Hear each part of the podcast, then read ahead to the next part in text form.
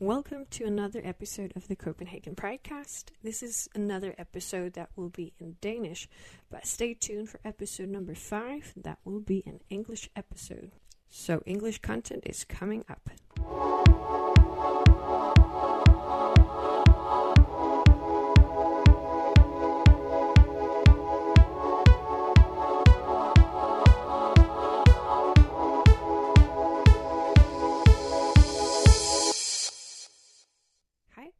Velkommen til endnu et afsnit af Copenhagen Pridecast.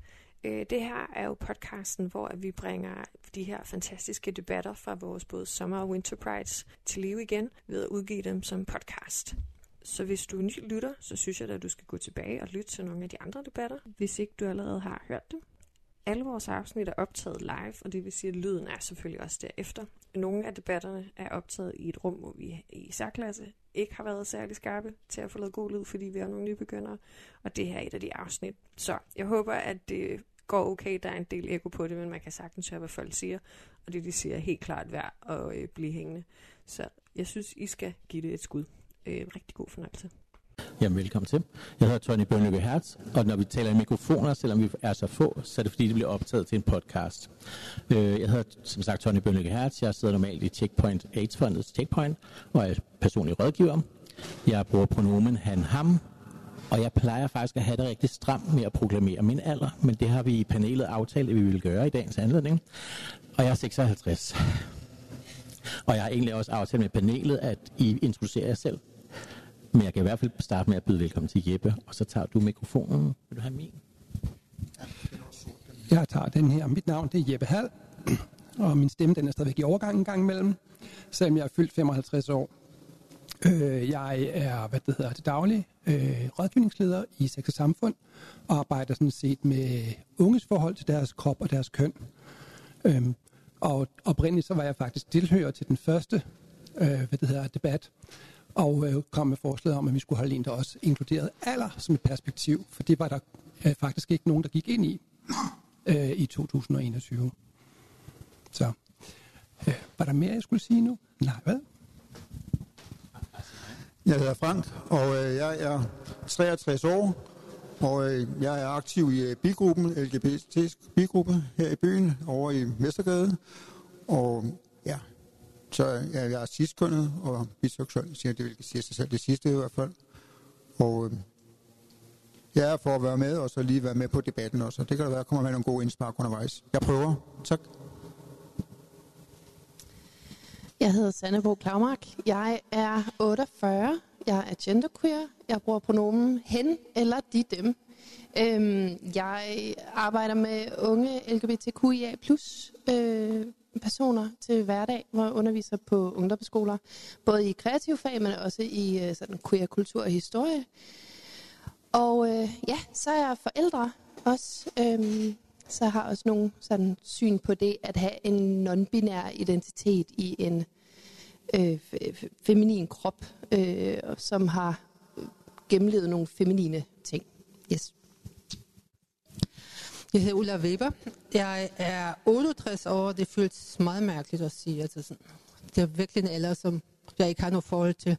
Men på den anden side har jeg også et rigtig godt forhold til det. Um, jeg um, er fra Tyskland, født og opvokset i Køln, og har fra 73 været med i kvindebevægelsen, der var meget ung dengang. Og fra 74 er, har været med til at starte lesbisk bevægelse i Tyskland.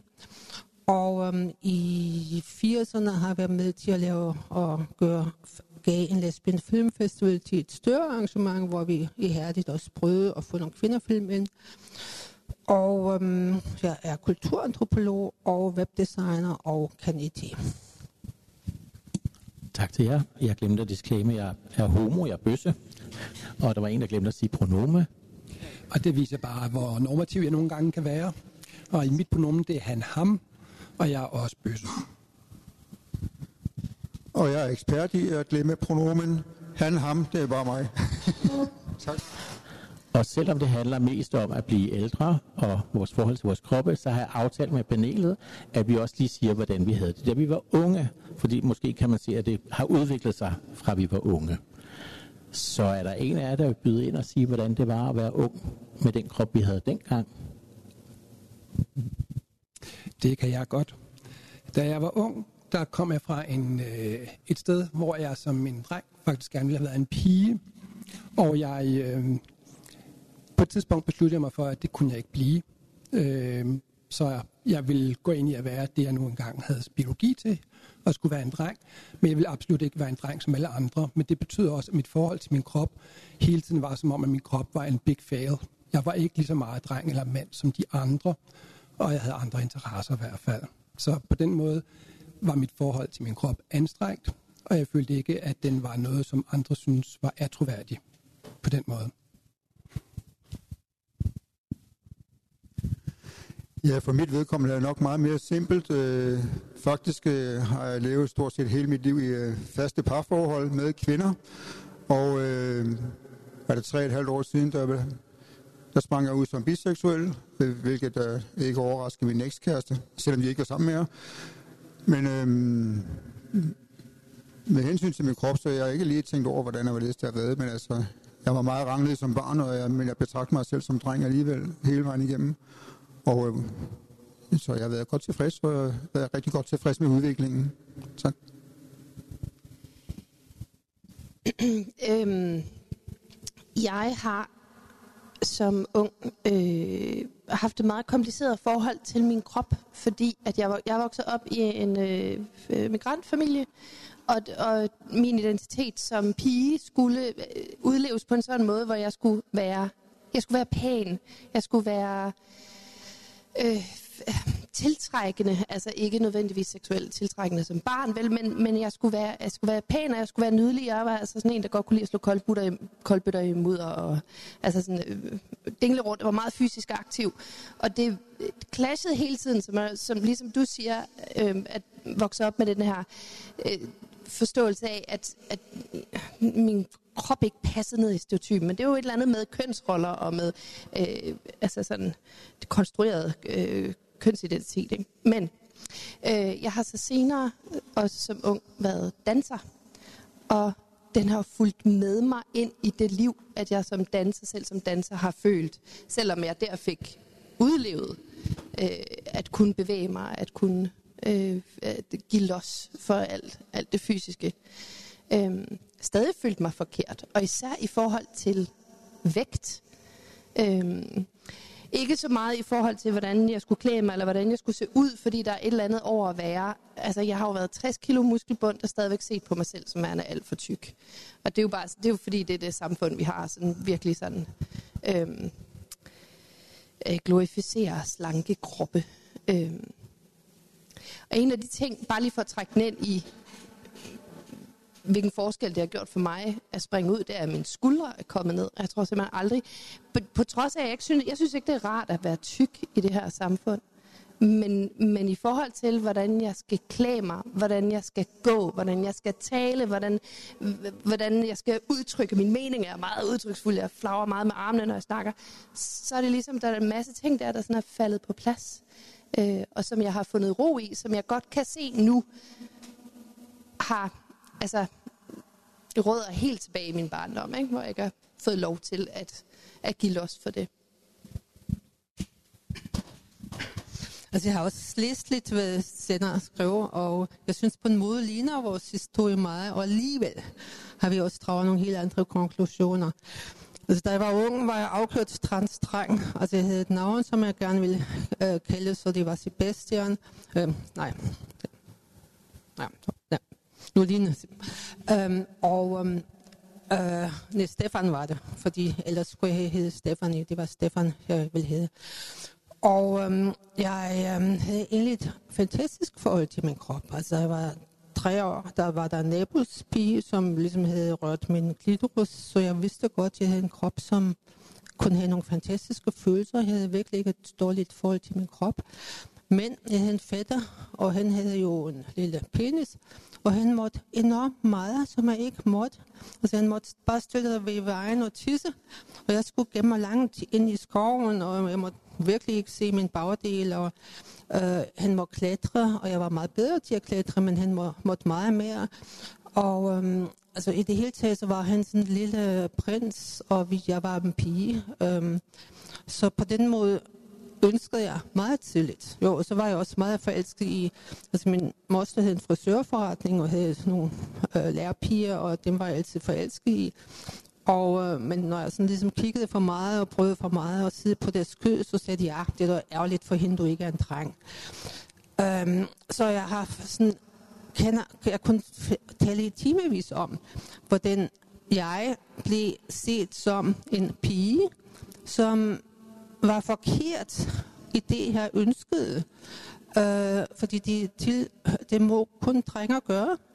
Altså, jeg havde også, jeg måtte ikke tage det tøj på, som min, min fætter havde, havde noget rigtig lækkert tøj sådan i de der 50'er, der kunne, og det, det måtte jeg jo ikke tage. Altså, jeg skulle have sådan en nederdel på og være pæn, og øh, min fætter havde en kortklipning, som jeg elskede, og det måtte jeg ikke få, og så videre, og så videre.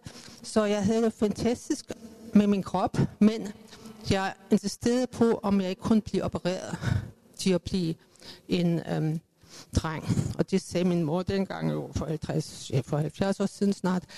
Øhm, det, det kan man jo ikke. Øhm, men jeg er overvist om, hvis jeg havde haft mulighed for det, hvis jeg var ung i dag, at jeg var blevet havde på, på, på og jeg var blevet transiteret til at være dreng. Men i min historie var det sådan, at jeg med 18 jo kom ind i lesbisk bevægelse, og øhm, opdagede, at der er andre kvinder, som har det lige præcis, som jeg har det. Og vi mente så, at vores problem er ikke, at vi har den forkerte krop. Vores problem er, at vi, øh, øh, at vi har et patriarkat, som undertrykker kvinder. Så vi var feminister. Altså vi, i vores lesbiske kamp øh, mente vi, vi havde meget med de fælles med andre kvinder, som ligesom led under det samme, den samme skæbne, som vi gjorde på mange måder. Øhm, end at vi egentlig synes, altså vi havde nogle gode venner, som var bøse, jeg havde en rigtig god ven, som var bøse, men han forstod ikke min feminisme. Altså de, de, han havde nogle helt andre problemer. Så jeg følte egentlig, at jeg ligner meget mere andre kvinder, selvom de er hetero, end jeg ligner øh, selv bøser. Så jeg blev feminist og lesbisk. Øhm, feminist. Og, øhm, men Altså i den der fortælling i dag, altså når du siger, nu du er non-binær, altså jo, dengang var det sådan, at vi også mente, at vi, øhm, altså vi så os som, som øhm, androgyn, altså vi havde jo ikke noget kvindetøj på på den måde. Altså vi havde jo sådan lidt noget unisex-tøj på, altså vi betragtede os alle sammen som sådan lidt androgyn. Øhm, og måske er det sådan lige noget lidt, der ligner i dag, og, og kalde sig for non-binær, men det var sådan en helt anden fortælling, der er. Og øhm, øhm, jeg vil egentlig også gå lidt videre og sige, at øh, altså, altså, jeg tror, at de unge lesbiske i dag ligner meget os, da vi var unge. Men min trauma som gammel lesbisk var, da de unge lesbiske smed de gamle lesbiske feminister ud af kvindehuset. Altså dem, der har banet vejen for, at du i dag kan leve nogenlunde lunge, øh, fri som lesbisk. Men de blev smidt ud af kvindehuset, fordi de havde en anden fortælling om deres køn. Fordi de ikke forstod, okay, hvorfor er køn pludselig en følelse, og ikke noget, som bliver påduttet os, fordi vi har en, fordi, for, hvorfor, for, vi får jo en rolle, fordi vi har en kvindekrop. Altså det, det er min, mit værste trauma som gammel, vil jeg sige. Og jeg har glemt at starte med mig selv, for jeg, min historie minder lidt om din, Jeppe. Og det der med, at jeg kan huske, at jeg også klædte mig sådan relativt feminin og ret tidlig alder. Jeg var sådan lidt fremme i skoen, så jeg havde orange kopperstøvler på, da jeg var 14 år gammel og gik i stol. Og det havde man altså ikke, da jeg boede i Ballerup dengang. Øh, og der blev også råbt bøsse efter mig på gaden. Ikke? Og jeg tror, jeg har også gennemgået sådan en periode, hvor jeg, hvis jeg havde haft pronomer, eller hvis jeg havde vidst noget om køn og alt muligt dengang, så tror jeg nok, at jeg i en periode ville have defineret mig som non-binær. Fordi jeg, havde sådan, jeg vidste faktisk ikke selv, hvad jeg var fordi jeg også var en lille, en lille smule feminin, øh, som jeg har vokset fuldstændig fra nu. Øh, men der var virkelig sådan en periode, indtil jeg sådan begyndte, så blev jeg sådan et, et hvad hedder det, en new wave, altså sådan mini-punker i virkeligheden, ikke? så for ligesom at gøre oprør med det der. Og jeg kan huske, så der var en lang periode, hvor jeg var tynd, og så en lang periode, hvor jeg var tyk. Og det, jeg kan huske mest, det er i virkeligheden, at jeg har aldrig været tilfreds med min krop. Altså det er faktisk først i takt med, at jeg bliver ældre, og jeg affinder mig med, at jeg begynder at blive gråhåret, jeg affinder mig med, at mit skæg har skiftet farve, at jeg sådan begynder lidt at hvile i, okay, det er sådan, det er. Altså, jeg kan ikke gøre noget ved det. Så det, det har virkelig taget mig mange år. Men tilbage til jer i panelet. Så nu kunne jeg godt tænke mig, at vi prøver at trække nogle tråde øh, til, hvordan det er i dag at være i de miljøer, I er. Altså, hvilke forventninger, hvordan, hvad, hvilke forventninger har I til jeres egen krop, i, set i miljøets sammenhæng? Og hvad forventer miljøet i virkeligheden af jer? Eller hvad tænker I, miljøet forventer af jer? Så stort spørgsmål. Man kan tage dem en af gangen. Frank, har du lyst til at svare? Start hedder det. Og jeg glemte at sige, I må altså, fordi vi er altså ikke særlig mange, så hvis man har brug for at sige noget, eller man vil spørge om noget, så vifter man bare med armen, så skal jeg prøve at styre, styre det. Jeg skal lige have spørgsmål lidt fra starten. Hvad vi for, hvordan vi havde det, hvordan vi, hvordan vi har det i dag? Ja, altså hvad forventninger har du til dig selv i det miljø, du kommer i, og ja. hvad tror du, de forventer af dig? Okay. Okay. Øhm, som jeg har oplevet det selv, øhm, så synes jeg bare, at øh, man er, altså de forventninger, jeg oplever fra mine omgivelser og miljøet også, øhm, det er ligesom, det, det er bare Frank, der er der. Der var ikke rigtig noget, der er ændret, siden jeg sprang ud. For eksempel heller ikke over for mine øh, børn eller børnebørn, eller ekskærester, eller min far. Der, der har ikke været nogen forventninger. Altså, det har bare været Frank hele vejen igennem. Men øh, tingene, øh, for mit eget vedkommende, ændrede sig lidt, øh, da jeg startede i LGBT-gruppen, bigruppen. Og øh, der fik jeg jo lært en masse andre mennesker at kende. Jeg har hørt vildt mange historier igennem de år, jeg nu er kommet, og jeg har selv delt ud af mine egne historier og min familiehistorie og så videre. Og øhm, jeg tror bare, at øh, gruppen der har givet mig en... Øh, hvis ikke jeg havde det i forvejen, så er saftsusen har fået en ekstra stor tillid, efter jeg kom ind i gruppen. Fordi jeg virkelig har kunnet åbne mig op og tale, tale meget mere detaljeret, end jeg ellers har gjort øh, sammen med familie og, og venner. Så der, der er nogle ting, der har været nemmere for mig, for faktisk, øh, jeg har faktisk fået det ret meget nemt. Altså det eneste problem, jeg har, hvis man kan sige det sådan, det er, jo, det er ikke noget, jo, det er sådan set lidt et problem. Jeg er stadig forelsket det samme, som jeg blev givet fra, øh, som, som vi forlod hinanden for fire år siden. Men jeg har det sådan, hvis jeg skal ud og have en ny partner, jeg har ikke engang en forventning om, hvad den partner kan forvente af mig, eller jeg kan ikke engang finde ud af, hvilket køn det skulle være andet end det. Jeg vil sige, fysisk tiltrækket jeg nok omkring 75 procent af kvinder, men jeg skal indrømme, jeg får fandme også kigge efter mænd. Altså, jeg aner ikke, hvor jeg vil hen. Så det, det, det, det blev min udfordring, så jeg aner ikke, hvad jeg skal stille op. Så jeg er stadig efter mange år, og det er sgu ikke altid været nemt, for det har også givet mig en masse ensomhed at være single. Altså, ikke, jeg har jo arbejdet, jeg har bekendtskaber, men det er det, når man kommer hjem fra arbejde, og så kommer udfordringer, ligesom så for, for mange andre mennesker. Så jeg tror, jeg har fået, hvad jeg skal have af mine omgivelser, af opmærksomhed og at de, hvad man kan forvente. For netop fordi jeg har været meget heldig, at jeg ikke har fået noget negativt. På min arbejdsplads, der er, jeg arbejder ser 1.500 mennesker dagligt, og over 40 procent af dem, det er anlægningss herkomst, hovedsageligt muslimer, og jeg er på Facebook på mange af dem, og jeg er åben om tingene, og jeg har aldrig nogensinde fået kommentarer eller hensynninger eller lignende. Jeg, jeg, jeg, så, jeg er så heldig at blive så, så, så godt imod på alle måder. Så jeg vil sige det, jeg har fået det bedre, end jeg forventede med at kunne springe ud, og med hensyn til min krop, og, og bare være mig, og vise mig frem som den, jeg er. Det er det, jeg får ud af det. Så det har været mig en øh, stor... Men det er bigruppen. Bigruppen, den har været den, nok den største hjælp hele vejen igennem. Så tænker du, tænker du, at bigruppen eller andre af dem, dine eventuelt kommende sexpartner eller partnere, at de har nogle særlige forventninger til dig? Eller er der nogle andre forventninger, fordi du er biseksuel, tror du, i forhold til det at være for eksempel bøsse? Det tror jeg faktisk ikke. Øh, jeg ved, at der er øh, nok et par stykker, som har set så lun på mig, og, og jeg har selv været lidt lun på den ene af dem også. Øh, det der ikke, øh, skal der ikke være nogen hemmelighed, hvilket er ganske hyggeligt, indtil jeg fandt ud af, at øh, han røg. Det er ikke lige mig. Øh, og det, det kunne han sgu fandme godt forstå. Han vil også høre det samme med en, der ryger, så han kan ryge lige så så han vil.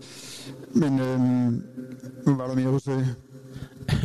Jamen, jeg spurgte, om, din, om du troede, de havde forventninger til din krop, eller du bliver accepteret, som, øh, om der var forskel, fordi du er biseksuel i forhold til eventuelt at være bøsse, eller være lesbisk, eller non-binær? Jeg tror faktisk ikke, øh, der vil være den store forskel, set på den måde, øh, at de forventer af min krop øh, og min seksualitet. Jeg tror, øh, det nok vil handle meget mere om kemi, i stedet for. Jo, jeg ved godt, at vi har alle sammen det der med, at vi, vi kigger der med, med glæde efter andre kroppe i almindelighed. Men så vil som jeg også bare sige, de blinde har en fordel. De lærer mennesker at kende for os andre. For de, de, de ser mennesker på en anden måde. De ser indersiden. Så, men jeg tror bare, jeg bliver kigget på som almindeligvis. Så ja, der er sgu nok nogen, der kigger efter mig. Det håber jeg. Det håber jeg da også. Sanna, kunne du tænke dig over til at sige, hvordan, hvordan du tænker dels dine egne forventninger til, hvad du tror, de forventer af dig i det miljø, du kommer i? Altså, som, øh, som en, der har en non-binær identitet, så er der, altså, man er meget usynliggjort folk kan ikke, jeg skal hele tiden have samtalen, jeg, jeg, som, som jeg rigtig meget snakker om, jeg kommer også i bigruppen, som jeg rigtig meget snakker om i bigruppen, man skal hele tiden komme ud, fordi at det ligesom ikke kan blive permanent etableret. Jeg, man kan ikke se på mig, at jeg er non-binær. Man kan måske, hvis jeg klæder mig, som jeg har gjort i dag, knibe øjnene sammen og gætte sig til, at jeg er et eller andet sted på queer-spektret, men man kan ikke se, at jeg er non-binær. Så jeg skal hele tiden have den der samtale om, at øh, på trods af indpakningen, så er det faktisk ikke det derfor. Jeg har faktisk ikke kvinde, selvom jeg kan godt se, at nej, og i dag har jeg taget kjole på, jeg er stadigvæk ikke kvinde. Øhm, og jeg har måttet... Jeg, kom, jeg sprang ud rigtig sent, fordi at jeg er vokset op i et meget, meget heteronormativt øh, øh, altså en meget heteronormativ tid, men også en meget heteronormativ familie, hvor det ligesom var så alle mine queer oplevelser, mens jeg voksede op, er jo blevet puttet ned i den kasse, der hedder, at Nå, men det er nok bare fordi, det er det samme, altså jeg sprang ud som bi, der var øh, 40, selvom jeg egentlig kunne kigge tilbage og tænke, det nok ikke var for at øve sig, så man var god til at kysse med drenge, og man kysser med piger, eller sådan, ikke? Den der fortælling. Og på samme måde øh, med min, min kønsidentitet, jeg sprang først ud som 45-årig. Altså, og jeg har skulle... Der var sådan en mærkelig soveproces og en undersøgelse af, har jeg behov for øh, anatomisk at lave om på min krop, så jeg tydeligere kan ses. Og, der, og det er nemlig et rigtig komplekst spørgsmål, fordi der er rigtig mange mennesker, som øh, i, har transidentiteter, som øh, lever med kropsdysfori, og det skal de ikke. Øh, og som har rigtig stor glæde af, at øh, for eksempel topkirurgi, øh, nederkirurgi, øh, hormoner osv. osv. Og det, altså, det synes jeg er fantastisk. Men jeg har måttet sådan undersøge, om det så også er noget for, for mig. Og det har jeg selvfølgelig følt et pres omkring. Men om det kommer fra miljøet, det tror jeg ikke. Øh, jeg tænker, så pres for dig selv? Øh, nej, mere et pres om, at jeg ikke hele tiden skal gå rundt og fortælle min, altså, at jeg kan ses, at jeg er usynliggjort. At jeg ikke, ikke, at man antager min identitet. Man antager øh, ud fra mit udseende, ud fra mit navn, ud fra mit osv. osv. Ikke? Vi har et samfund, som er meget binært, så det er mand eller kvinde. Jeg passer ned i kvindekategorien, hvis man kigger på mig. Og så, skal, så det er mere der, den ligger. Jeg synes faktisk, det er mere samfundet generelt, end det er miljøet. Men jeg vil også sige, øh, som, som type-person, er der jo også noget omkring det her øh, androgyne ideal, som yngre mennesker jo har lidt lettere ved at leve op til, end en, der har øh, født og ammet to børn. Øhm, altså, som, som jo også, og der vil jeg sige, den ligger måske i miljøet, men øh, altså, der er jo ikke nogen, der er kommet hen til mig og sagt, hvorfor ser du ud, som du gør? Du kan jo ikke være non-binær, hvis du ser sådan ud. Det er jo ikke det, der er sket. Øhm, men der er jo en masse uudtalte ja, idealer i miljøet måske. Hmm? Men nu siger du selv det med at være tyk. Mærker du der noget, sådan noget fravalg eller noget i miljøet? Tænker du i det miljø, du kommer i? Nu er jeg ikke, nu er jeg ikke single, så, så på den måde er jeg ikke ude og, øh, hvad hedder det, øh, og flagre. Men jeg har da tænkt, at hvis jeg bliver single, så forbliver jeg sgu nok single med den her krop. Altså, men igen, at hvor har jeg kigget hen? Har jeg kigget i miljøet? Nej, det har jeg ikke, fordi jeg er gået hjemme og har haft to børn øh, og en livspartner. Øh, så altså, jeg tænker umiddelbart ikke, den hører til i miljøet. Jeg tænker mere, det er det, man bliver bombarderet med i hverdagen af kropsidealer. Så tænker jeg at kaste den over til dig, Jeppe, for jeg tænker, at det... Ja, det må du gerne. Uh, altså, fordi du siger, du bliver usynlig at være, de at være, være, være non-binær. Altså jeg føler jo, at jeg er usynlig som kvinde. Altså enten så øh, netop efterligner jeg de der idealer med langt lys hår, og jeg vil ikke, være for noget tøj på. Øhm, eller øh, så bliver jeg jo netop set som en forkert kvinde, fordi jeg er for mandlig. Altså, jeg selv lesbisk har nogle gange kaldt mig for mandeidentificeret. Men jeg vil bare sige, som kvinde, og jeg mener, for mig er det i at være kvinde ligger i, at man kan, kan være kvinde på 100 måder. Altså når du kigger på så de der tegneseriefigurer, altså de der små plå, der, der kan jeg ikke huske, hvad det lige hedder, smølfer. Altså du har 117 typer mænd. Du har en type kvinde. Jeg ønsker at blive set som kvinde, som kan være kvinde på 117 måder. Altså, og altså, for, for, så derfor er den der fortælling for, for at være non-binær, altså, altså jeg, jeg føler ikke, at jeg kan bruge den til noget. Altså jeg vil gerne som kvinde ses som alt kvinder kan, kvinder kan være. Så Jeppe, så vil jeg gerne høre dig, hvordan det så er i dit miljø, hvor du kommer. Nu får jeg helt lyst til at reagere på noget af det, som Ulla sagde først, faktisk, hvis jeg må bryde med det. Øh, fordi da jeg gik fra egentlig at være, jeg havde opfattelse af, at jeg var sådan drag child, egentlig jeg rendte rundt i en romersk ringbrynje, eller sådan en gylden en med et uh, balletskørt på, og jeg lignede noget fra en Wagner-opera. Øh, det var simpelthen mit yndlingsoutfit, når jeg skulle uh, lege, da jeg var barn.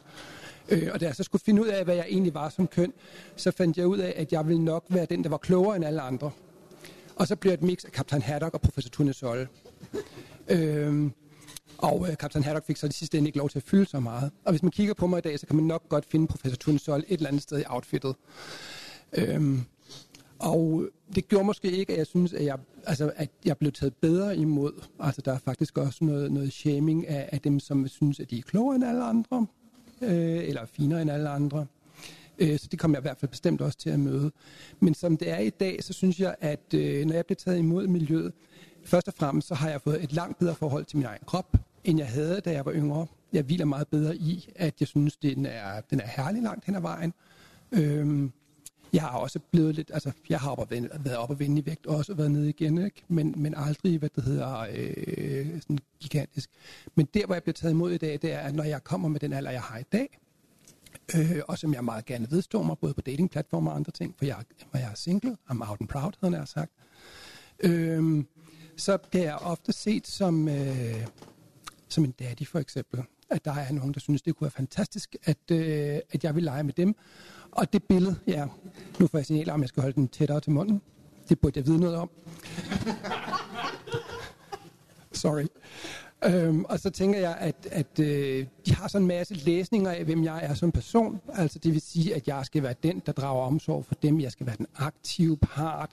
Øhm, at det er mig, der ligesom øh, tager, tager charge hele tiden. Og det er slet ikke det, jeg vil nødvendigvis. Jeg er utrolig, altså jeg vil meget gerne lære den anden at kende. Jeg er meget indlæsende og måske meget følgende i forhold til, øh, hvad det hedder, det at være på et datingmarked. Så jeg kan godt lide, at den anden også rykker først. Øh, og at den anden viser, at vedkommende godt vil noget. Og jeg er ikke den, der træder ind i bræschen først nødvendigvis. Så, øh, så den læsning er fuldstændig forkert. Og så vil jeg sige, der sidder jo garanteret nogle paneler, der er langt mere daddy end jeg, når det kommer stykket, fordi de har trods alt fået børn. Det har jeg ikke. Øh, så det er en meget mærkelig ting. Men til gengæld synes jeg også, at der er helt klart er nogen, som anvender, altså som filtrerer folk med en vis alder forbi, eller stadigvæk har nogle forventninger til, at selvom du har passeret de 50 eller de 60, jeg snakker jo, og jeg har venner, der også er højere op i alderen, øh, så har de nogle forventninger til, at kroppen skal kunne en hel masse, som den måske ikke kan længere i samme grad. Det vil sige, kan man altid præstere en rejsning? Kan man altid, hvad det hedder, præstere at føle lyst? Øh, er man up for it, eller er man ikke up for it? Øhm, og, og det er ikke til forhandling faktisk. Altså fordi enten så er du det, eller også er du det ikke, og hvis du ikke er det, så er det videre. Og det betyder, at du, øh, at du får svært ved at lave nogle af de møder, du gerne vil lave. Øh, ikke bare seksuelt, men også menneskeligt. Men for lige at blive ved dig, bliver du valgt fra, fordi du faktisk altså, gerne vil, nu laver jeg situationstegn, det kan folk, der lytter, ikke se, men fordi, fordi du gerne vil snakke først, Altså bliver du valgt fra på grund af det, eller hvis du siger, at jeg er ikke der det, jeg er faktisk bare Jeppe. Tænker du, du bliver valgt fra på markedet? Jeg ved det faktisk ikke. Altså, fordi jeg flager, altså nu siger jeg, sagde jeg før, jeg er sådan en, der bare følger, hvad den anden gerne vil også. Så det vil sige, at øh, jeg sætter ikke, altså jeg, jeg kan bare fornemme, at øh, dem, jeg godt vil noget med, de har nogle forventninger til mig. Øh, og der kommer nogen, som er yngre, de har helt klart nogle af de her forventninger. Øh, og det kan være rigtig, rigtig svært at skulle, øh, skulle læse sig selv ind i dem og prøve at være der. Øh, og hvis ikke jeg gør det, no tabs. Og så får jeg bare lige lyst til at spørge dig om noget helt andet, fordi det havde jeg også advaret om inden. Nu sidder du jo i sex og samfund, og du har noget med de unge at gøre. Så kunne du trække nogle tråde til, hvad, hvad tror du, at de unge i dag tænker om folk på vores alder? Sådan ved du noget om det? Nej, det ved jeg faktisk ikke så meget om igen, Tony. Men det kan vi jo spørge så, hvad det her ude i publikum om. Men, men jeg, altså i, i det virke, jeg har i mit professionelt, så, så møder jeg jo masser af, af unge stadigvæk, som har nogle af de samme udfordringer med deres krop, som jeg selv havde, som jeg, da jeg var ung. Øh, og også at måske endda udvidet nu til også, at de har nogle... Altså, nu kan de selvfølgelig også vedstå sig, at de er non-binære for eksempel, øh, og det er fantastisk. Eller at de er transkønnede og sætte gang i de her processer, hvad det hedder, hele 10 år før de kunne før i tiden, øh, øh, og blive modtaget på det. Men, men jeg oplever, at der er rigtig mange, der stadig hvad det hedder, ikke kan finde sig til rette med de kønnede forventninger, der er. Dels til deres, hvad det hedder, fødselstildelte køn, Øhm, også til det køn, som de måske selv føler sig som egentlig. Ikke? Øhm, havde i tidligere, tidligere i den her uge, der havde jeg en samtale om, med nogle af de rådgivere, som, som jeg arbejder sammen med, som havde haft en samtale med en, som det hedder, var begyndt at tænke, at jeg er transkønnet, og jeg vil egentlig gerne transitionere havde fødselstildelt køn som, som dreng, og ville egentlig gerne være en pige. Det første, det var bare, hvad for nogle bryster hun kunne få. Altså, det var, hvordan ville de komme til at se ud, frem for ligesom at diskutere det der sådan med, øh, hvordan man fik bryster. Øhm, så det var sådan, var nødt til ligesom, at der, igen var, var der en, en forudsætning om, hvordan man skal se ud som et køn, som var vigtigere næsten, end det at, øh, at få brysterne. Altså jeg tænker, at vi som bøsser lever i et virkelig øh, et miljø, hvor der bliver kigget rigtig meget på krop. Ikke? Altså så ved jeg godt, så har vi alle mulige forskellige øh, platforme, hvor vi kan møde. Der er særlige platforme for folk, der er oppe i alderen, og der er lidt småtykke. Øh, men nogle af de mest gængse platforme, altså der ser man jo, de fleste, der udstiller sig der, er jo folk, der har en sexpack i virkeligheden. Ikke? Hvor dem, der måske ikke har sexpack, det er måske dem, der ikke har profil eller meget close-up ansigts, ansigtsbilleder, ikke for meget skæg og sådan nogle ting. Ikke? Så kunne I andre sige lidt om sådan... Ja, om det Jeppe i virkeligheden var lidt inde på det der med, altså igen, nu tænker I meget om bigruppen, men er der, nu ved jeg, kender jo ikke aldersgruppen for bigruppen i virkeligheden, men tænker I, der er forskel på at være ung bi og på at være, gammel, være gammel bi i virkeligheden i forhold til? Altså nu, jeg øh, arbejder med de her unge, også på en, på en lidt anden måde, end, end du gør, Jeppe. Øh, og jeg holder også oplæg for fagpersoner, øh, både solo og for sig bare, om det at være, øh, have en LGBTQIA plus identitet og være ung. Øh, og noget af det, de unge kan, hvis, jeg hvis, altså meget brede strøg, noget af det, de unge er rigtig gode til, det er at fagne mangfoldigheden at de er rigtig, rigtig gode til ikke at sige, jeg skal passe ned i den her kasse, eller den her kategori, eller den her. Altså, det er rigtig gode til at sige, jamen, jeg ved ikke, om jeg er heteroseksuel. Altså, det kan, det kan da godt være, at jeg ikke er det, bare fordi jeg føler mig tiltrukket øh, primært af drenge. Øh, min, jeg har en 14-årig derhjemme, for eksempel, som er meget sådan, øh, kom ud som bi, havde 13.000 biflag på sit øh, værelse, og så kom ud en dag øh, til mig og sagde, øh, altså, det, hvad, er det okay, hvis jeg ikke er bi? Øhm, ja, det er helt okay. Øh, at der, der er den der med, identiteter, øh, seksualiteter er flydende, de er åbne, de behøver ikke at blive defineret. Det er rigtig meget en vores generation, en voksen ting at have de her kasser, som man er blevet dømt ud fra. Øh, og, og som man skulle passe ned i. Ikke? Og nu, vi bliver jo ved med at vende tilbage til det der med, at hvor er mangfoldigheden? Hvor er mangfoldigheden i, øh, hvordan man udtrykker sig som kvinde? Hvor er mangfoldigheden i, at, øh, at jeg kan blive opfattet som non-binær, eller øh, hvor er mangfoldigheden i at være øh, bøsse? Altså, og det, det er de bare bedre til. Men det er jo altså det er de queer unge, der er bedre til det. jeg har også en helt klar opfattelse af, at de kommer jo hos mig, fordi de bliver mobbet alle andre steder, og det er et frirum. Altså, så der er jo også sådan en meget sådan øh, sort-hvid opdeling. Ja, det var lige præcis det, jeg ville henvende mig til.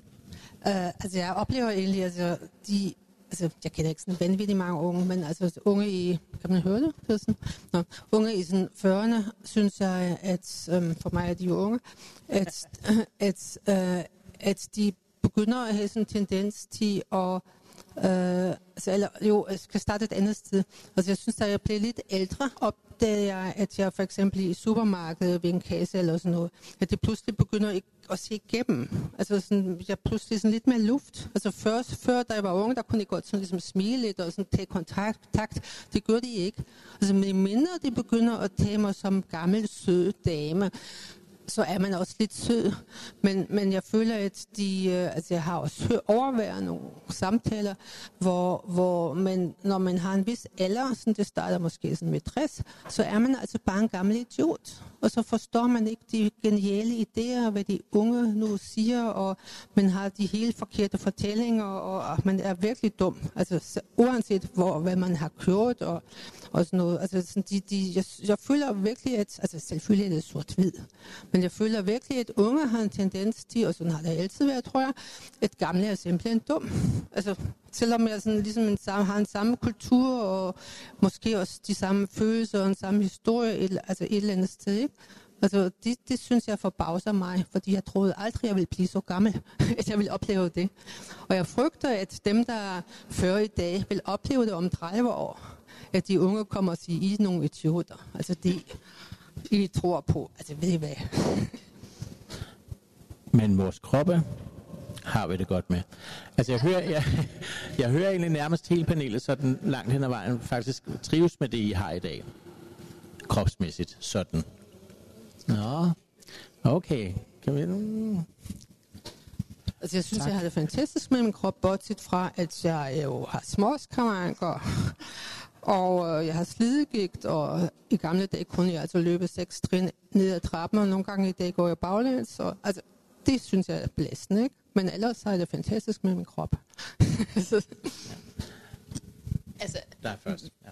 Jeg, jeg er ked af at være sådan her, men jeg hader min krop. Altså, jeg synes virkelig, det er svært at eksistere, den her krop. Og det er selvfølgelig noget med min personlige historik, når jeg engang har været 60 kilo muskelbund, og så nu render rundt i det her, som er øh, kronisk syg. Og øh, jeg havde højhalet på i fire timer i fredags. Jeg kan stadigvæk ikke rigtig støtte på mit ene knæ. så det er bare sådan, alder. Åh, var det, øh, det er rigtig, rigtig nederen. Og alting hænger. Øhm, at det er svært, som du siger, den der med, at man skal acceptere, at skægget er blevet gråt. Nu er jeg afbladet, det kan man heller ikke høre, øh, men, men inden under det afbladet, så er jeg også pænt grå. Øh, altså man skal, man bliver nødt til at æde den, fordi man ikke har noget valg. Ved I hvad? Jeg tænker, at Kurt Vonnegut, øh, forfatteren, øh, har sådan et fantastisk citat i en af hans bøger, hedder Timequake, hvor han siger, Inside every old person, there is a young person wondering what the hell happened. Altså, er det rigtig meget den følelse. Altså, hvis jeg havde valget om at være det 60 kilo muskelbund, eller være det, jeg er i dag, så ville jeg da helt sikkert, fordi det ville spare mig for, det ville spare mig for at skulle i specialbutikker på nettet for at kunne bestille tøj i min størrelse. Altså det ville spare mig for hele tiden at blive konfronteret med, at jeg ikke er inden for det normative. Gud, hvor er det trættende. Altså, det er super, super trættende. Jeg tænker, det er jo ikke, det er jo ikke kun noget med min non-binære identitet, det er jo også noget med, hvilket bare sådan noget som tøj, hvilket udvalg der er inden for øh, det her tøj, øh, dametøj, bare i det hele taget, det er det er kønsopdelt. Ja. Tøj er faktisk ret binært ja. i virkeligheden. Jo, altså det der med krop, øh, altså Altså, der er noget med mine bryster. Altså, jeg har altid syntes, de var i vejen. Altså, da jeg mærkede, at jeg fik bryster, der lå op på et garagetag og kiggede på nogle drenge, som spillede fodbold, som ikke ville lege fodbold med mig. Um, og så kunne jeg også mærke, at jeg havde bryster. Det var altså helt forkert. Og så senere har jeg egentlig også altså, synes, de var i vejen. Og jeg tror, altså nu har jeg også været igennem en øh, brystkræftoperation, som er gået godt. Jeg er sund igen. Men jeg øh, har i den forbindelse, altså der fik diagnosen, så havde jeg faktisk et øjeblik sådan, hvor jeg tænkte, fedt, så kommer jeg af med dit bryster. Men siden har jeg ligesom prøvet at få et forhold, altså mærke til dem, og har opdaget, altså jeg vil sandelig ikke ligne sådan en trafikoffer, offer, som har fået skåret brysterne væk. Men, og det, bryster, bryster hører altså også til min krop, som jeg jo elsker. Altså de måtte gerne være mindre.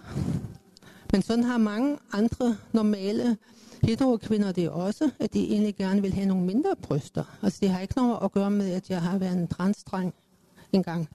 Og da jeg var øh, ung, altså der ville jo godt nok gerne have sådan et kønsorgan som en fætter havde, men det betyder jo ikke, at jeg havde det dårligt med mit kønsorgan. Det var bare fordi, det betød magt. Ikke? Altså. Og vi to, vi talte lidt sammen i telefonen i går eller forgårs, hvor vi talte om det der med, at der nok også er stor forskel på det lesbiske miljø og på bøssemiljøet. Og du sad også, da jeg lige konkluderede, at I alle sammen havde det super godt. Det var jeg, lige, jeg havde lige lyst, lyst til at provokere en lille smule. Så sad du også sådan og rystede lidt på hovedet. Så, så er der også, altså, tænker du, er der, er der stor forskel på det lesbiske miljø og på bøssemiljøet og på bimiljøet? I forhold til forventninger? Jeg kan ikke svare for det lesbiske miljø, og så næsten heller ikke for, for, for bimiljøet, fordi det er ikke det miljø, jeg er normalt i. Det kan være, at jeg er lige i kontakt med det en gang imellem, men det er ikke dem, jeg kender til i dybden. Men altså det, som jeg egentlig reagerede var på, var, at øh, ligesom Ulla begyndte at sige, der er der ting, der sker ting med min krop, på grund af alder, hvor jeg tænker, hvordan bliver det taget imod? Øh, en ting er, at jeg selv skal embrace det, og synes, det kan være en lille smule øh, ikke så lækkert nødvendigvis. Øh, men jeg er jo stadigvæk et menneske, som synes, at sex er fantastisk. Øh, eller kan være det. Det er det ikke altid. Og, øh, og jeg synes, det er vigtigt at have i sit liv, og gerne vil bevare den mulighed også. Øh, så hvis man begynder, som jeg, at få nogle overknuder, histepist, eller nogle blodsprængte kar, eller et eller andet, eller at, hvad det er, bare huden på halsen begynder at blive lidt løs, ikke? Og tænker man, shit, shit, shit, shit, shit, altså, hvem vil have mig nu? Hvem har lyst til at gå i seng med det her? Nu er jeg endelig blevet slank igen, og altså, kan leve op til alle de sidste normer omkring, hvordan en mand ellers skal se ud, og i øvrigt synes, at den måde, mit hår det kroner på, øh, er pisfedt. Ikke? Altså, øh, så sker der nogle ting, hvor jeg tænker, at øh, det, det formindsker mine, mine muligheder. Øh, men man kan også sige, at jeg har ikke behov for at gå i seng med hele verden nødvendigvis. Kommer vi også til at devaluere os selv lidt, måske? Det er klart. at vi anvender et, et eksternt blik på os selv. Øh, og mange af os tænker, jeg har et meget, altså har internaliseret det eksterne blik ret voldsomt. Øh, du sagde noget tidligere, som jeg ikke helt kan huske nu, men altså at, at det, øh, det der med, at man, hvis man går på dating apps, så er det typisk øh, mange, der smider sixpacks billeder op, hvis de øh, hvad det her, kan flånte den slags. Øh, Hvorimod alle andre maver, de holder sig lidt væk og fokuserer på nogle andre ting, hvis de lægger billeder ud. Øhm, og vi ved måske med, med, altså godt, at hvis du lægger et billede ud af en solnedgang, så, så er der ikke rigtig nogen, der er så interesseret igen. Ikke? Sanne, du, øh, du bekræftede. Hvad er det? Vil du sige noget? Nej, jeg vil, jeg vil ikke rigtig sige noget. Jeg kunne bare nikke utrolig genkende til den der med, med, hvor man sætter fokus. Altså, det, det er bare, det er meget hissigt Altså det er virkelig det, det er meget, øh, smal, en meget smal norm, og en meget hissig kår, sådan så at selv det, hvilket billede du lægger op, indikerer, hvilken krop du har, og om, om hvorvidt du er god nok. Ikke? Ja. Der er også et spørgsmål. Øh, ja. Mikrofon, mikrofonen er der så. Ja. Hej. Okay. Nå, der. Så, wow, den skal virkelig tæt på munden det er længe siden. Nå, øh, yes. Øh, nu tager jeg tråden. Nå, øh, det, det, jeg ved ikke, hvordan jeg skal formulere det som et spørgsmål. Det er mere sådan en undring og øh, øh, gerne vil vide, hvad I tænker om balancen og øh, øh, mellem det og øh, øh, de forventninger, man både har til sin egen krop og hvad omverdenen har til det, men også øh, du øh, i også øh, den anden parallel med at accepten af, øh, hvordan min krop er. Øh, jeg kan bruge mig selv som eksempel. Jeg er på ingen måde tilfreds med, hvordan min krop ser ud, og har aldrig nogensinde været det, men jeg er nået til et punkt, hvor jeg sådan, jeg har accepteret, det er sådan her, den er, og det kommer sgu nok ikke til at ændre sig. Og prøver at finde tilfredsheden i, at det er sådan her, det er jeg ved ikke, om hvordan jeg skal formulere det til et spørgsmål, om det giver mening. Men altså spørgsmålet er, hvordan gør du det? Hvad er det for en teknik, du kan? Hvad er det, hvad er det for nogle teknikker, vi har til rådighed for at, at altså, stå imod alt det internali hvad var det, du sagde? Du sagde det simpelthen så godt. Internaliseret øh, det ydre. Ja, lige præcis. Ja. Internaliseret det yderblik, var det, der blev sagt. Ja, tak. Så, så hvordan? Altså, Uh, altså, jeg er jo fra en generation, hvor vi holdt op og plukke øjenbryn, ikke? Altså, der er sådan en famous sang, nu har jeg plukket mine øjenbryn for aller sidste gang, ikke? Så lavede de i 90'erne, sidst i 90'erne en sang, nu har jeg plukket mine øjenbryn for aller første gang. Så i nullerne begyndte det altså hvor vi var meget androgyne, begyndte det i nullerne at være enorm enten kvinde eller mand.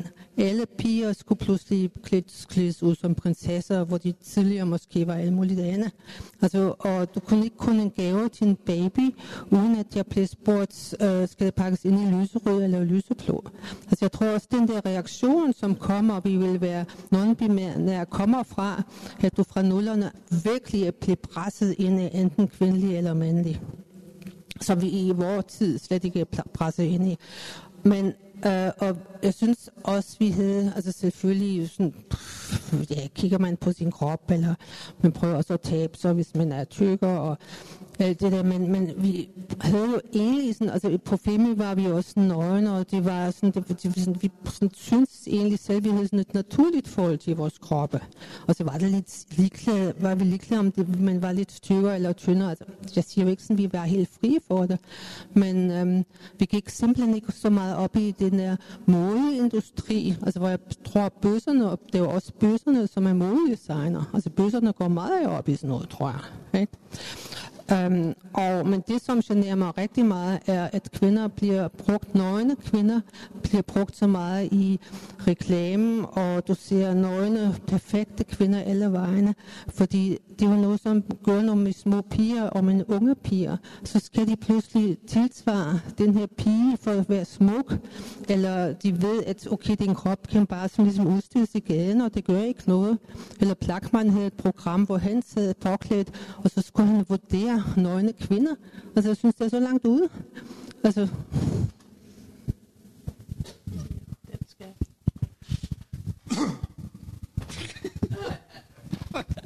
Frank, så har du, du markeret os lige før. Ja, det gjorde jeg. Og øh, det var det med udviklingen af kroppen gennem tiderne, fra man er barn og så til man er ja, smågammel efterhånden. Jeg vil foretrække at kalde mig selv ældre, men det gør ikke, når man kalder mig gammel, så det er helt fint. Det bliver kaldt ud på arbejdet. Men da jeg var dreng, lille dreng, der var jeg faktisk så tynd, så det var sådan, som mine forældre siger, at hvis man trak min arm ud til siderne, så kunne man spille xylofon på min ribben. Øh, hvilket nok har set komisk ud, men jeg var virkelig tynd. Med tiden udviklede sig mig, og det, jeg blev så først, da jeg kom i puberteten, så blev jeg, begyndte jeg at vokse hurtigt, så jeg fik strækmærker på lårbasserne og så videre der, ikke? Og så var jeg ellers øh, slank en del år, men øh, så begyndte jeg min levevis, og så blev jeg jo lige pludselig øh, pænt stor. Jeg har været lige meget tæt på de 100 kilo, og jeg vil sige, det er langt fra, hvor jeg er nu, hvor jeg nu kun var 76 kilo. Og øh, sjovt nok var jeg egentlig af en eller anden grund meget tilfreds med min krop dengang. Altså, jeg havde muskulaturen i armene og, og i benene og sådan der, og jeg synes, det var helt fint. Øh, men jeg skal indrømme, øh, jeg får tabt de mange kilo der, sådan, hvilket jeg gjorde på grund af livsstilsændring, fordi jeg fik øh, konstateret sukkersyge og hjertefejl og forkalket hjerteklapper, øh, hvilket øh, gav mig et meget langt dag her, hvilket som jeg er glad for, som jeg hylder hver dag, når jeg ser det i spejlet, selvom det er syv år siden. Men det jeg frem til, det er, at øh, der selvfølgelig er den udvikling, og jeg tror, man undervejs i mange tilfælde ligesom lære at leve med det, for jeg havde det der sådan, da jeg var til øh, noget rundere dengang. Altså, så synes jeg selv, jeg så mere maskulin ud. Og det kan man godt se, for det der er jo de der sådan bamsefar, man ser som ældre mennesker og så videre. Der, ikke? Og det ser også øh, hyggeligt og pænt og nuttet ud. Ikke? Men altså, jeg så skal ind om, når jeg så har sat mig så meget her, så er det fandme i dag rart at kunne gøre sådan her, uden at klemme klodserne, når jeg så er om. For det er altså ikke særlig behageligt, når man er stor. Så det har været en god udvikling, men at, at lærerig. Og jeg ønsker da heller ikke at blive øh, sådan stor igen, fordi øh, jeg har lært at leve med den krop, jeg har, og jeg er meget glad for det, og øh, jeg har været ekstremt heldig, det vil jeg så sige. Jeg, jeg får lyst til at sige noget helt andet med sådan, det der med, at vi snakker om bøssemiljøet. Og jeg har altid haft sådan en, en antagelse om, at vi på en eller anden måde, også i vores miljø, har været rigtig gode til, så finder vi nye navne. Altså vi, vi, vi taler om ting, vi taler om daddies, det er sådan, når vi er blevet gamle og grå. Det gjorde vi jo altså ikke, da jeg var ung. Vi taler om bæres, fordi vi er blevet småtykke. Vi taler om skinheadskulturen, fordi vi har tabt håret. Så vi prøver sådan ligesom, når, i takt med, at vi forandrer os, og vores kroppe forandrer, så finder vi bare på nye, så, så laver vi et nyt et tillægsord på en eller anden måde, og så bliver vi sådan en, nu har vi lavet vores egen lille kultur, eller vores egen lille undergruppe her. Ikke? Så på en eller anden måde formår vi os sådan på en eller anden måde at, at udvikle os i takt med, at vores kroppe udvikler sig. Altså, det, det er mest en vits, men øh, inden for øh, B-plus-identiteter, der er der også sådan en meget... Øh, et, et fagnende begreb, der hedder disaster by, som ligesom sådan kan fagne alle, at man kan være på alle mulige mærkelige måder. Altså, jeg tænker, det der er, det er jo fantastisk, at man kan sætte en masse nye ord på, så man bare kan gribe den der, hvor det er, og så kalde det noget nyt. Men med det kommer der også en forventning om, at når du så er den krop med det hår og det skæg og den et eller andet, så skal du også opføre dig på en bestemt måde. Altså det er jo det, vi skal væk fra. Og jeg er så glad for, at du lige sagde det der men det skal vi væk fra. Og nu ved jeg godt, det er måske specifikt for bøssemiljøet, men i det hele taget, så vil jeg nemlig gerne tale om, hvordan skal fremtiden se ud? Kan vi gøre noget for, at, at vi ikke kommer til at få det altså skidt? Du sagde også, øh, øh, at du havde haft det dårligt med din krop hele livet. Og på et eller andet tidspunkt kommer man til, at man kan ikke gøre noget ved det. Men det betyder ikke nødvendigvis, at vi har det godt med det. Altså, det betyder bare, at det er sådan, det er. Jeg kan ikke lave det om. Ikke? Så hvis vi skulle sige noget om, hvordan, hvordan tænker I, hvordan kan fremtiden se ud? Er der noget, vi kan gøre? Er der noget, som vi som miljø kan gøre? Er der noget, vi i, hver, i vores lille bogstav kan gøre noget, for at vi bliver mere sådan fagnende i forhold til os aldrende mennesker? Øhm, altså, jeg synes, det er rigtig vigtigt, at vi i tale sætter og øh, i billedliggør, altså visuelt viser mangfoldigheden. Øh, LGBT plus Danmark har den her fantastiske plakat lige for tiden, hvor der sidder altså alle kroppe, alle farver, alle øh, hvad hedder det, øh, hvad hedder det, uh, abilities, aldre, alt er repræsenteret på det billede, hvor der står, at vi skal stå sammen, og det, og det er den slags. Så det er, hvis du skal have et billede, et billede på et eller andet, der omhandler bøsselmiljøet, så måske ikke mm, mm, prøv at, det er ikke fordi, jeg har noget imod. Øhm, og det lyder også bare sådan, det, det lyder jo som det modsatte, siger, det er ikke fordi, jeg har noget imod. Men der er, altså jeg elsker Pride, jeg synes, vi alle sammen skal rende rundt med konfettikanoner til hverdag. Det er sådan, jeg egentlig helst vil leve mit liv. Men det kunne også være meget fint i gang imellem at ryste posen, og så putte et, et stille øh, et, ud, et billede på, der har et lidt mere stille udtryk. Altså en, en anden mandlig identitet, en anden kvindeidentitet, en anden non-binær identitet. For ligesom at vise mangfoldigheden, også at vise mangfoldigheden udad til. Altså, man kunne, hvis man rigtig ville rykke på det, kunne man lave en kampagne, som viste mangfoldigheden. Ja, men øh, øh, jeg starter bare et helt andet sted fra lige nu, fordi det, det bragte mig til at tænke på, at jeg fik sagt noget omkring, at jeg var sådan en drag child, og så besluttede jeg mig for, at jeg gik i en retning, jeg, at nu vil jeg være en mand, men jeg vil udblokke den her mandeidentitet, var min tanke. Jeg, jeg vil vise, at jeg behøver ikke være en mand, som min far, eller min bror, eller min bedsteforældre, eller sådan noget var det. Jeg vil være en mand, sådan som jeg selv vil være det. det vil sige en vidende mand, eller en følsom mand, eller en mand, som godt kunne gå i noget, som var en lille smule mere, hvad det hedder, feminint. Øh, og jeg tænkte, vi skal udblokke det her mandeideal, øh, så det bliver bredt nok til at rumme langt flere. Øh, og jeg tænkte også, at jeg havde en far, som bestemt kunne gå i lysrød skjorte og sådan nogle ting, altså helt tilbage i 70'erne også. Ikke? Jeg tænkte, hold da helt op. Han var jo ikke bøse, vel? Jeg ved egentlig ikke noget om, hvad min fars seksualitet var i sidste ende. Han fik børn og var gift med kvinder, og det var ligesom det. Øhm, men, men så kom jeg til at tænke på, at fra jeg var omkring midt i 20'erne, så begyndte jeg at arbejde intensivt på at øh, få muller. Øh, og ligesom blive mere og mere sidstkønnet mand at se på rent faktisk. Ikke? Øh, så jeg, jeg endte med at ligge under for det eksterne blik også selv, øh, og synes stadigvæk, at jeg gør det rent faktisk. Øh, jeg hader nogle gange at høre mig selv tale, eller at se mig selv øh, afbildet. Jeg er en medietalsperson nogle gange, så jeg skal se mig selv tale, og jeg kan faktisk næsten ikke altid holde det ud. Øh, på trods af, at jeg møder masser af kærlighed fra min om, selv møder masser af kærlighed fra mine omgivelser på det, jeg siger. Men det er sjældent, jeg holder øje med, hvad det er, de siger om, hvordan jeg ser ud, for eksempel. Det har jeg gjort en enkelt gang eller to, og det holder man hurtigt op med. Altså, jeg, jeg oplever egentlig, at, at lesbiske bliver meget usynlige i queer og i pride.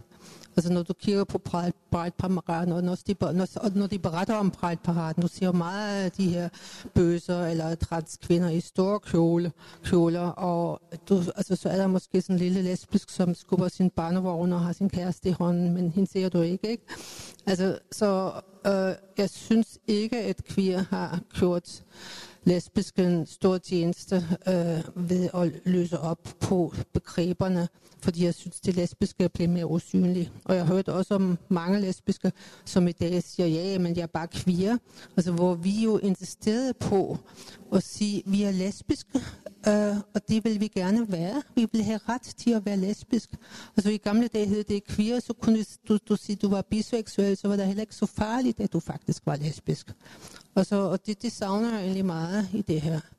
Øh, altså at gøre kvinder og øh, lesbiske med synlige. Eller jeg så den der film Orlando i søndags, som for mig handler meget om øh, feminisme og en kvindes muligheder for at være i verden. Altså så er hun mand, og så har hun de muligheder, så er hun kvinde, og så har hun de muligheder. Og, øh, men introduktionen handlede kun om queer. Altså jeg synes, sådan, det der, øh, altså kvindernes vilkår i verden går sådan fuldstændig øh, tabt. Og de kvinder, som ligesom pipper op om det, de er enormt hurtigt bliver de kaldt terf, selvom de siger jo, men altså, vi elsker transpersoner, det er slet ikke det, men vi vil også gerne snakke om kvinder. Altså, så. Og uh, apropos altså fremtid, altså jeg synes selv, at jeg i de år fra 73 til 75 har oplevet paradis. Altså jeg boede sammen med en bøse og en heteroseksuel kvinde og en uh, biseksuel mand, og jeg havde min første øh, hæftige flørt med en lesbisk og vi elskede hinanden alle sammen. Altså jeg tror, der er mange kollektiver i dag, som har det sådan på samme måde, og de kalder sig så queer, ikke? Men altså, vi har oplevet det samme. Altså. Så Sanna, du sagde sådan lidt, lidt mere stille. Altså, nu har jeg jo... Ja, vi skal ikke nævne min alder igen. Og det, og det var en frygtelig stereotyp, ja. jeg fik hævet ja, frem. Men, jeg, jeg, jeg, synes faktisk, der er en pointe, fordi jeg har arbejdet i HIV-AIDS-miljøet. Altså, siden jeg var 18 år gammel, skrev jeg min første opgave om det. Og hvis du kigger reklamer for, at vi skal bruge kondom, eller hvad det nu kan være, så kan du være sikker på, at det er en sexpack, vi ser. Altså det er meget få tykke, gamle, øh, altså du ved, krybling, altså alle mulige ting. Det ser vi ikke, for vi afbilder ikke alle de der ting. Øh, så det er en ting og, det der, og jeg, når jeg sidder og kigger tilbage, hvad vi laver i AIDS-fondet i dag, så kunne vi nok også opløse lidt mere, så lige på præcis den plakat, du nævner der, som jeg synes er fantastisk, fordi der har virkelig hele palet med. Så jeg tror også, at de der organisationer, der er, uanset om det hedder Stop AIDS, nej, undskyld, øh, det hedder det ikke mere, AIDS-fondet, det er fordi, der sidder gamle kollegaer her fra den tid, AIDS-fondet, eller Sex og Samfund, altså bare alle det der, altså jo mere vi kan vise, at vi faktisk også er mange folk inden for vores egne små grupper, tror jeg også, at det er med til at, at sende nogle signaler. Og så synes jeg, det med Pride er meget interessant, fordi jeg ved godt, at medierne fokuserer på alle os i glitter, og jeg er selv en af de der glitterbøster til Pride, ikke? Øhm, og jeg synes, det er fantastisk, og det er den dag om året, jeg gør det. Men det er også det, der bliver fokuseret på. Og vi er jo med på, at der er mange andre, men det er måske, fordi mange af dem drøber bare ind. Altså som du, du sagde, Ulla, med, med de lesbiske, som måske bare går hånd i hånd. Men hvis nu der gik mange af dem, altså hvis nu de lavede en, du ved, en indsats, og der, jeg kan huske i Sverige var jeg op, og der var nemlig feminister med i Pride'en, øh, og de gik 200 som bare var i går så en feminister. Ikke? Altså, der var ikke noget palaver, der var ikke noget øh, pling, men det, det, var, det, gør noget, det gør et indtryk. Men, der, men det er en fest. Altså, vi skal huske, det er en fest. Ja. Så, så der er også, det, den er rigtig kompleks, fordi vi skal ikke skrue ned for glitteret, bare sådan så, at andre kan se os. Og det, jeg vil også sige, der er meget bredt repræsenteret til Pride. Min, altså, bare sådan en forening som, altså der er jo regnbuefamilier, der er FSTB, øh, hvor det bare er øh, transkønnede øh, unge og børn, der går sammen med deres familier stille og roligt, så der er det hele, det er bare, hvor kameraet bliver peget hen. Øh, ja, øh, med hensyn til, øh, som jeg sagde, der, dem der, der er en ting af Pride, og anden ting er for mig hverdagen. I min hverdag, når jeg kommer rundt omkring i landet, og især i København selvfølgelig, der ser jeg faktisk mange flere piger og kvinder gå hånd i hånd end mænd. Øh, og og nu er, jeg ikke, øh, nu er der mange tusind mennesker til Pride'en, så jeg får egentlig ikke set ret meget, det må jeg ærligt indrømme. Og ofte så øh, de seneste år har jeg kun gået rundt i big, ja, faktisk hvert år kun gået rundt i big-gruppen til selve Pride'en. Men i dagligdagen, der er den, må jeg se det, altså om det så er biografen, eller nede af strøget, eller ude, hvor jeg bor i, på Vestegnen, og der er det også mere kvinder, der går sammen hånd i hånd. Jeg tror ikke, jeg ude på Vestegnen, nu er jeg så også især i Vestegnen selvfølgelig, set to mænd gå hånd i hånd, men jeg ser det jævnligt herinde i byen. Og det øh, glæder jeg mig over, at det kan lade sig gøre i en by som København, som der vi har her. Så det er meget positivt for mig. Nå, du havde Ja, det var, jeg ville bare lade Ulla komme, øh, Ulla komme først. Men øh, jamen, det er egentlig bare en, jeg tror bare, det er en kommentar faktisk. Fordi jeg tror, der hvor jeg helt klart synes, der skal gøre, øh, burde gøre en indsats og lave en forskel, er generelt medier og reklamebranchen, fordi ja, let's be honest, sex sælger, men det behøver ikke at være øh, slank kvindekrop eller øh, øh sexpack, vi ser hver gang, når der skal sælges undertøj. Øh, en af de fedeste reklamer, jeg nogensinde har set, jeg tror faktisk, det var Matas, der lavede den på et tidspunkt for en en af deres kremer, hvor de netop pointerede det der med, jamen det ville jo ikke give nogen mening, hvis vi lavede en reklame, og du ser en åleslang krop, fordi det er ikke det, den her creme prøver at sælge til. Det er en anti, det var en anti-rynkecreme eller sådan noget, så hele reklamen var fyldt med fyldige, øh, flotte, sexede kvinder, øh, hvor jeg var, så, var sådan lidt fedt, hvor er den reklame henne? Også for mænd. øh, så ja, så helt klart, det er der, jeg synes, der skal øh, sættes ind. Og jeg vil også gerne være, synes, det vil være fedt at se en actionhelt, som måske ikke var toptrænet sixpack eller åleslank. Ja. Altså, der er jo mange kvinder, som er gået med i Pride-paraden. Jeg har da også været med til de første, jeg ikke, hvor var mange Pride-parader, men jeg holdt op, fordi jeg føler mig kvalt i det der bøssesår. Altså, ikke noget imod bøssesår, men jeg kan ikke se mig i det. Altså. Og øh, man kan ikke sådan smide de gamle lesbiske ud af deres egen hus som queer, når man så forventer, at de skal komme til Pride-paraden. Altså.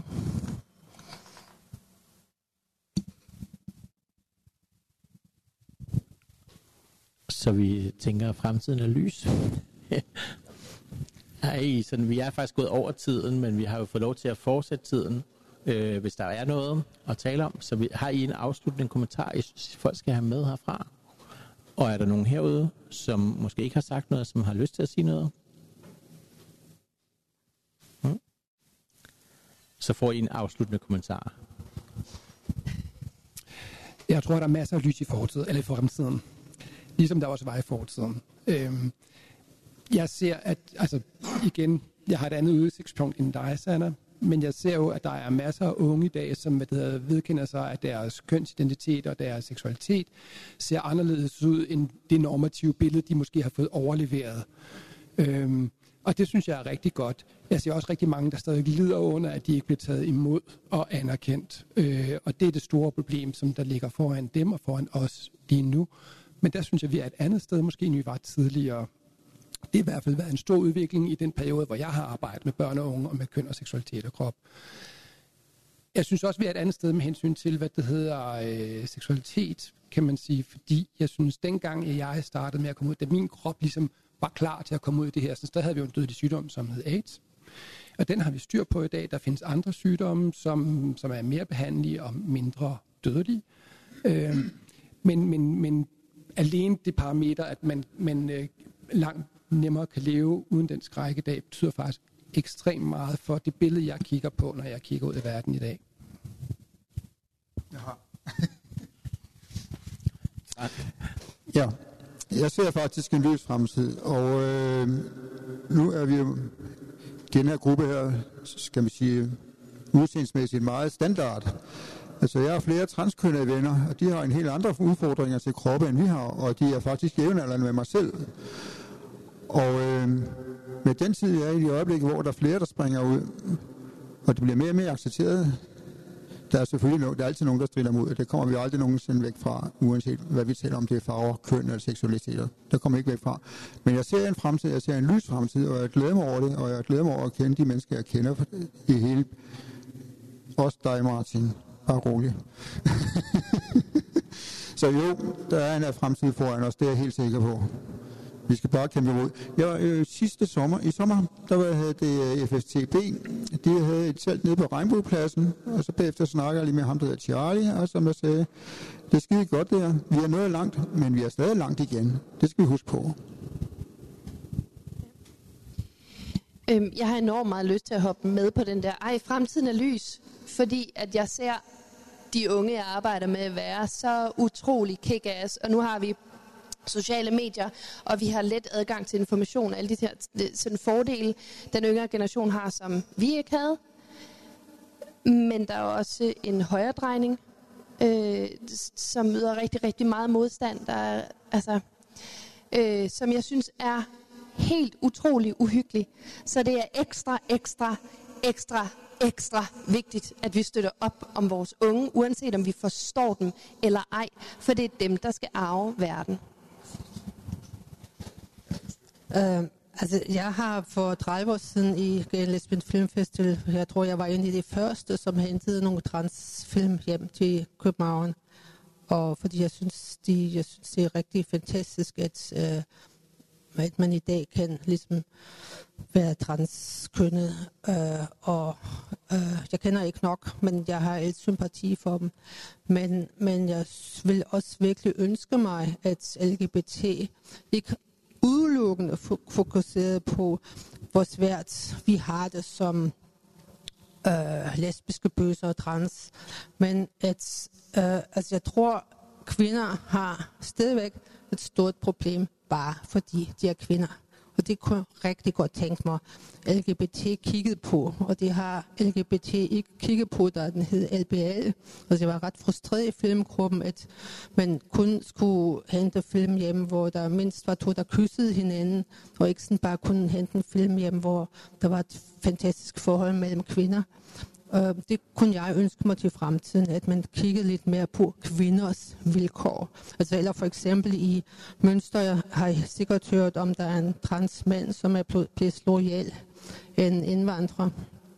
Og um, det blev pludselig fra en tysk øh, transpolitiker i, bund, i Bundestag en fortælling om, det var også fordi feminister hetser mod transpersoner. Og intet er mere absurd.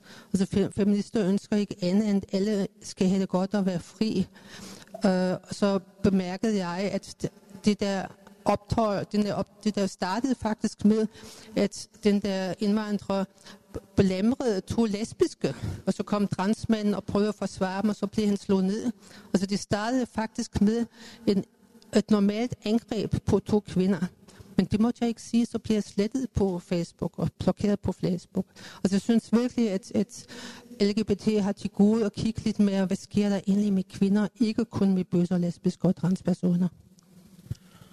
Ja, tak til panelet. Jeg vil slutte, altså det der med en højere drejning, det er der ingen tvivl om, vi skal være opmærksom på, og jeg tænker, det sker jo også inden for vores eget miljø, desværre, og det skal vi selvfølgelig have en stor opmærksomhed på, fordi det kommer til at betyde noget, at den fremgang, vi har haft, måske bliver skudt en lille smule tilbage, men vi må stå sammen. Tak til jer, fordi I kom og lyttede med, og tak til panelet, Ulla, Sanna, Frank og Jeppe. Tak for i dag.